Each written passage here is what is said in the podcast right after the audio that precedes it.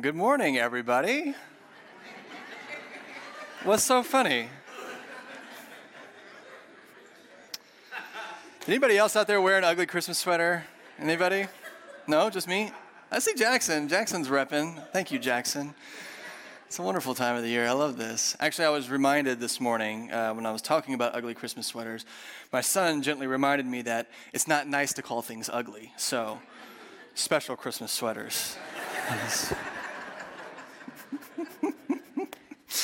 oh man, it's so good to see everybody uh, in worship today. I'm so glad you made it to church.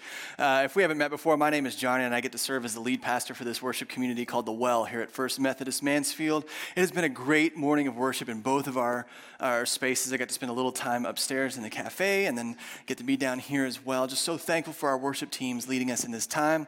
Uh, I'm going to try to not mess that up by leading us in a little brief message, uh, and then we're going to close by sharing in a time of uh, Holy Communion, very sacred uh, moment, that sacrament, and I'm, I'm, looking forward to that. So I'm going to try to get out of the way and let that that happen. So I hope you're uh, making sure to be here for that and not leave uh, early just because the sermon's not that good.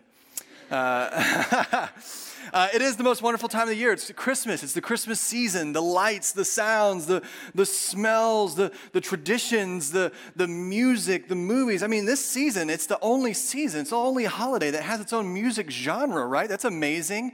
And it's got its own sweaters, which are awesome as well. And we just, we love this time of year. And her, here at First Methodist Mansfield, we want to fully embrace all that the season brings. Just the joy and the wonder and, and the fun that comes along with it. Uh, I hope you felt that on our campus as you walk down here, especially if this is your first time here. And, and our hope is that for you and your family as well, that you're finding special ways to celebrate uh, this season together. Christmas means so many things to so many people. So, what we want to do is, in addition to that, we want to add um, some things for you, a couple words that we want to highlight over the course uh, of this Advent season, over this Christmas season, as we prepare to celebrate the greatest gift the world has ever known. We want, we want four words to focus on uh, for you and your family uh, as well. Four words that we believe represent this, these enormous gifts that God has given us. Four words for us that we believe are at the heart of the Christmas story. Last week we looked at the first of those words, which was hope. And this week, uh, we're going to look at the second one, one we've already referenced in, in our services today, and that word is joy. Christmas is the season of joy. It's got songs that make you smile and dance the second they come on. You can think of that song right now in your head that you know the second it comes on. That's your Christmas jam, right? Like, and you can't stop. Donny Hathaway's This Christmas is mine, man. Like, you just, if you've never heard that song, you're going to have to Google that later. But as soon as that song comes on, can't hold still, gotta dance, gotta sing. I just love that song. Movies that you can recite by heart. Uh, a friend of mine goes to this uh, service, uh, has every year since I've known him posted a quote from Christmas Vacation on his Facebook each day leading up to. That's my kind of Advent calendar, right? Like, I love that. Thank you, Rand, for doing that. Please keep doing that for the rest of your life. Uh, Bill Murray's Scrooged, though, that's mine. I just, I feel like I could quote that all day. I won't here because it's incredibly inappropriate, but it is so funny. I just love that. For others of you, it's Elf, maybe Home Alone, or you know, it could be It's a Wonderful Life. If if you're, I don't know, I don't know, I don't get it. I don't get it. It's a Wonderful Life. I don't. I think it's because it doesn't have color. Like I don't get it. My eyes my millennial eyes don't see it. Like, what is happening? What is this? Um, see, it's already off the rails. The sermon's just off the rails already. It's the sweater that's what did it. What we want to do today is look at a piece of scripture that really, I, I think, just gets into this really beautiful expression of this deep, true joy that we find at Christmas, a joy that transcends all things, and a joy that gives strength to our faith. So we're going to do that today. If you have a Bible with you, we're going to look at the Gospel of Luke, chapter 1. Uh, if you do not have a Bible with you, we have blue ones in both spaces, uh, and you can find uh, Luke chapter 1. We got uh, page number on the screen for you. Or if you have a smartphone, there's an app called the Bible, um, which you could also use. Makes it pretty easy to find those as well. Last week, we looked at a piece of the Christmas story from the Gospel of Matthew, from Joseph's perspective, right? And we said that the Gospel of Luke tells this Christmas story mostly from Mary's perspective. And that's what we're going to take a look at today. We're actually going to look at a pretty large chunk So uh, if you do have a Bible, I, I encourage you to open it. It's going to help you follow along. Uh, but we're looking at a pretty large chunk of this story from Mary's perspective. And at this point in the story, Mary has now found out from the angel that she is going to be pregnant with Jesus.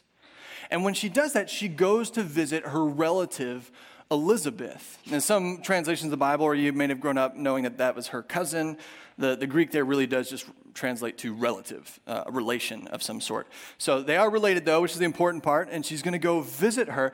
Elizabeth, who also happens to be pregnant just a few months before, um, before Mary with a miracle baby, who will grow up to be known as John the Baptist, right?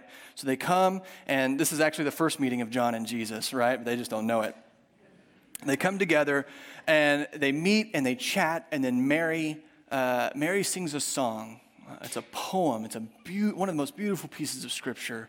Uh, and it's called the Magnificat. We'll get to that in just a little bit. You don't really need to know that. Um, but it, it's just a beautiful piece that's going to really express this, this deep, true joy for us. Everybody found it? We're all here? Good. Let's go. Luke chapter 1, we're going to begin in verse 39. At that time, Mary got ready and hurried to a town in the hill country of Judea, where she entered Zechariah's home and greeted Elizabeth. When Elizabeth heard Mary's greeting, the baby leapt in her womb, and Elizabeth was filled with the Holy Spirit. In a loud voice, she exclaimed, Blessed are you among women, and blessed is the child you will bear. But why am I so favored that the mother of my Lord should come to me? As soon as the sound of your greeting reached my ears, the baby in my womb leapt for joy. Blessed is she who has believed that the Lord will fulfill his promises to her. And in response to that, Mary sings My soul glorifies the Lord, and my spirit rejoices in God my Savior. For he has been mindful of the humble state of his servant. From now on, all generations will call me blessed, for the mighty one has done great things for me. Holy is his name. His mercy extends to those who fear him from generation to generation. He has performed mighty deeds with his arm. He has scattered those who are proud in their inmost thoughts. He has brought down rulers from their thrones, but has lifted up the humble. He has filled the hungry with good things, but has sent the rich away empty. He has helped his servant Israel, remembering to be merciful to Abraham and his descendants forever, just as he promised our ancestors. I love that piece of scripture. Every time I read that, um, I have to remind myself. Most scholars uh, tend to believe uh, that Mary, um, the mother of Jesus, was somewhere between 10 and 14 years old at the time this all takes place. Does that shock you and startle you a little bit? It does me. It startles me every time I'm reminded of that. And it doesn't startle me because uh, at age, you know, uh, 10 to 14 that she was uh, engaged to be married or that, that she might be pregnant um, with child. In the ancient world, when the average life expectancy was around 34 or 35, this is quite normal. It was not uncommon for people to get married and start producing babies as soon as possible, right? Like that's they didn't have much time, so that's what they had to do. Rather, what really shocks me uh, about this is the magnitude of this moment that is placed on this young girl. How, how huge this news had, how frightening that news must have been. No wonder she ran to a relative's house to seek solace. I mean, just an amazing weight on the shoulders of somebody like Mary, a, a barely a teenager, engaged to be married, and from Nazareth, which was a nowhere place on the world scale. So on this world scale, we have this nobody from nowhere, and yet she carries the Savior of the world in her. This would be overwhelming for anyone, I would think, but especially someone that young. I mean, that's a lot of pressure. Like, I don't know if you're like me at all, but when somebody hands me a baby, like I panic. I love babies. Once they're nestled in there, it's all fine. But like the transfer process, Like I panic. I feel like I'm just to break it or something. I don't know like where you hold it and like what. I don't understand. And I can't even imagine if at the time they're handing it to me, they go, oh, by the way, this baby was conceived by the Holy Spirit, also the Son of God. So, like, don't mess this up. Like, you know, here. And it starts crying, and then you don't know what to do with it, and I have to hand it back. I can't imagine. I can't imagine being the one that has to bear that child, birth that child, raise that child, understanding that the Son of God, the Savior of the world, is in your care. It's an amazing thing. And on top of that, like she had to know the social implications of what was happening, the way people might think or, or, or talk about her behind her back, what people might say to her to her relatives or her family, or what her husband to be, Joseph, might think. Would he believe her? Would he have faith as well? What will he think? An incredible amount of pressure, an incredible amount of stress and anxiety I would imagine would come with this burden, this, the magnitude of what was taking place in Mary's life. And yet, and yet, Mary rejoices. She sings these words My spirit rejoices in God, my Savior. She has this unspeakable, unfathomable joy. But how? Where does that come from? I think the beautiful thing about Mary's song is what it teaches us about true joy. The word joy, much like the word hope that we talked about last week, I think is a, is a commonly misunderstood word in our faith. And, and it's understandable because of the way we use it in, in our everyday language in our life. We often mistake joy for happiness. We, we make them one in the same. Maybe, maybe joy is like hyper happiness, right? Like you, you picture that movie Inside Out and you picture the joy character that's just, you know, really obnoxious. Like joy is like the obnoxious version of happy, right? Like that's what we kind of think of joy in that way. But happy is, is um, an emotion. It's an emotion. It's dependent on circumstances. It's, it's fragile and fleeting. Happy shows up in the places where you would expect it to show up, right? When good things happen. When things are good in your life, you are happy. So when there is a lack of those things, there is a lack of happiness, right? Joy comes and goes with our circumstances. That's or happy comes and goes with our circumstances, not joy. Happy comes and goes with our circumstances because happy is an emotion. It's something we feel when things are good. Joy, on the other hand, is not an emotion. Joy is, is a disposition.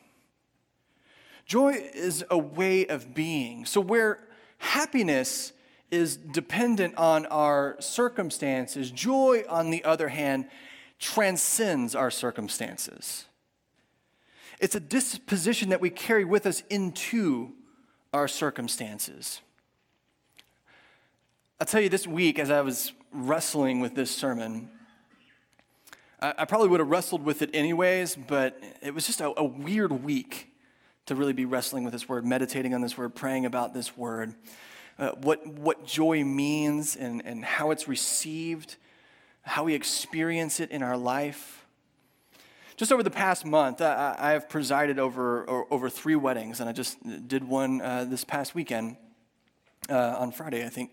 Uh, three weddings, and then there was a uh, a vow renewal that I got to do right after Thanksgiving for a couple who was celebrating that day their 50th wedding anniversary. Just a incredible, these are incredibly beautiful moments filled with joy to, to see uh, the groom this past Friday as, as he sees his bride for the first time, all dressed in her dress and, you know, all pretty. It just, to see his face light up, he can't help it. Like it just smiles and it's just a beautiful thing to witness and to be a part of. And, and for that vow renewal to be up there and to, to see this couple celebrating on the very day 50 years ago that they made this vow, this commitment uh, to one another, celebrating those 50 years and, and committing to as many more years as they have. And doing that while accompanied with their children and their grandchildren to see how that love is passed down generation to generation, how they set an example. Just an amazing experience that I get to be a part of as a pastor. But while I was thinking about those joyful moments, I was also reminded about some of the things that have happened recently that aren't quite so happy and wondering how joy fits there as well. Today at 2 o'clock, uh, if you don't know, we have our annual remembrance service, which is planned by our grief recovery team. It's a beautiful tradition that we have where those that have lost a loved one and want to remember them at, at Christmas time can come and uh, do this sacred work of celebrating a life in the midst of this season. And remembering what, what life looks like now as it might look a little different. And it's a celebration of life, but it's also a reminder of the limits of it. And to wonder what joy looks like in the midst of that service and in those circumstances. This past Saturday, uh, a week ago, I attended a funeral of a young man in his 20s. Uh, he grew up in this church. I, I, knew him uh, when I was in youth ministry here. Um, and I know his mother and his friends very well, and his life ended suddenly and tragically. And now his family is moving forward, knowing that in so many ways, this Christmas is going to look and feel so much different. What does joy have to say about that? Where is joy present in the midst of that? I'm also reminded of a, a young mom in our church whose life took an unexpected turn over the past of the course of the past few days. Um, she was in church last weekend feeling totally healthy, but found herself in surgery on Wednesday to remove a tumor in her brain that was discovered only days before friends of somebody in, in our small group uh, that we've been praying for. And I'm reminded of these situations and uh, I'm pondering them and, and praying about them and, and also wrestling with this word joy and, and, and having my own understanding of what joy means, but then uh, wondering, like, God, how, where does this joy fit? in the midst of brokenness, in the midst of trial, in the midst of hurt and suffering and pain. Like, where does joy in that. When we speak of joy in this Christmas season, how, God? And I say all those things, and I, and I look around this room, and I, I, I've seen everybody upstairs, and I know that those stories are multiplied throughout these seats. People experiencing in some way or another their own brokenness in their life, their own hurt, some, something they struggle with, their own tragedies, their own crisis.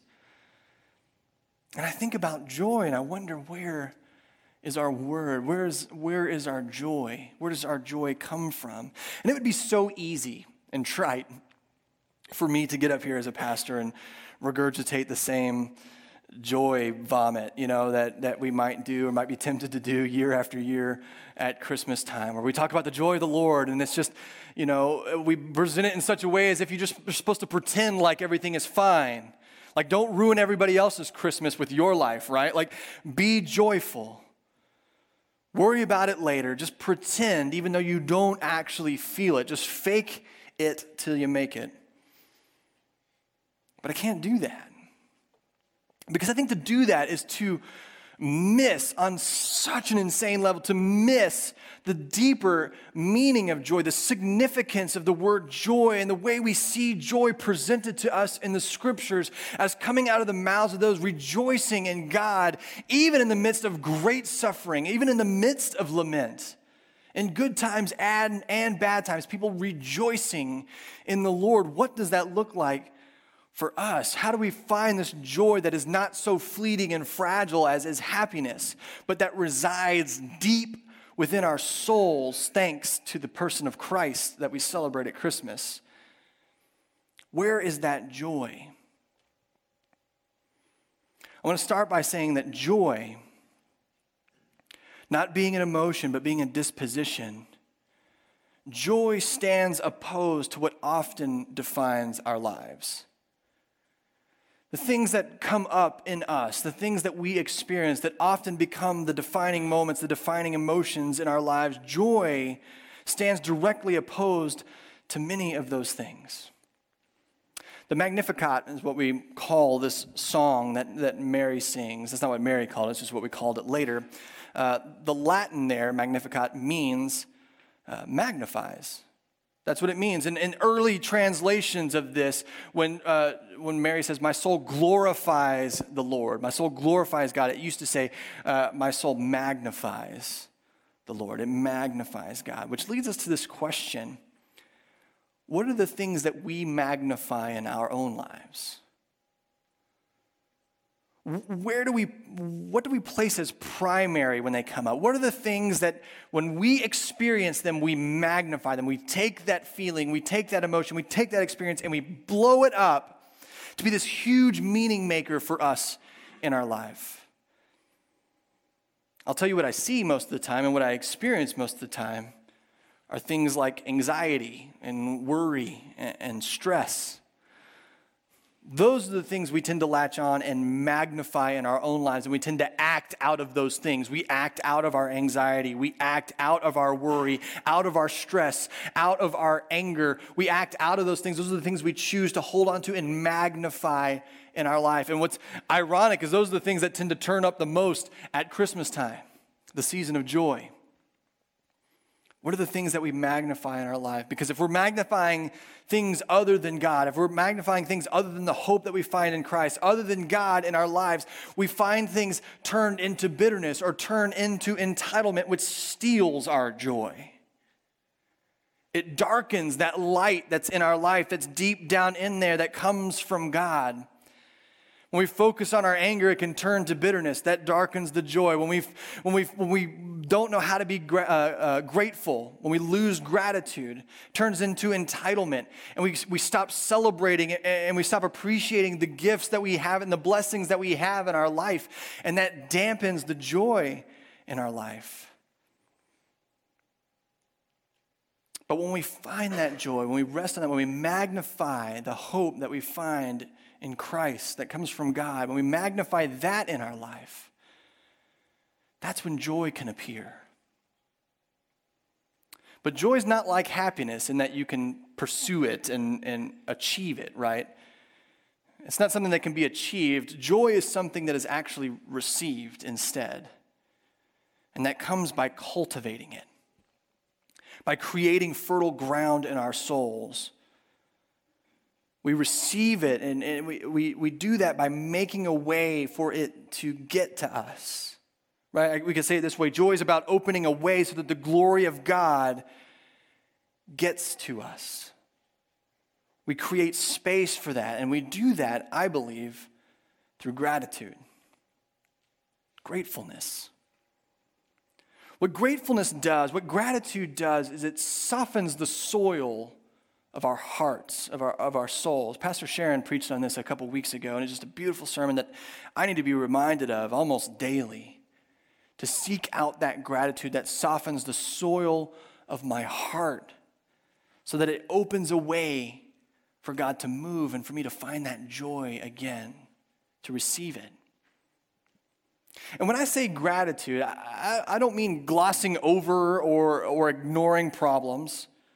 I don't mean shoving them under the rug and pretending that they don't exist. Rather, what I mean is that graceful, uh, gratefulness, gratitude, what that does is it sharpens our vision so that we might still see God at work in the world, no matter what our circumstance is. See, this moves beyond circumstance. Even in the worst of times, as we practice gratitude, it sharpens our vision so that we can see that God is still at work in the world and in our lives. And when we do that, that fosters that hope that we talked about last week. And when we foster hope, it cultivates that, that soil, that ground in our life, and therein we find joy. It begins to grow in us and we begin to stay oriented toward God, the person of Christ, and the hope that we find therein.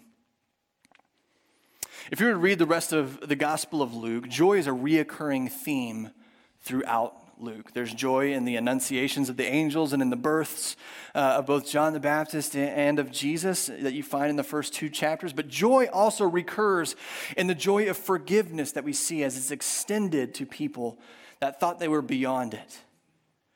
There's a joy in the healings that take place for those that thought they were beyond healing. There's, there's joy that's found in the inclusion of those that were once deemed unworthy to be included in God's will and God's purposes and God's promise. When Jesus steps beyond those boundaries and includes those that have been excluded, there is joy that is found.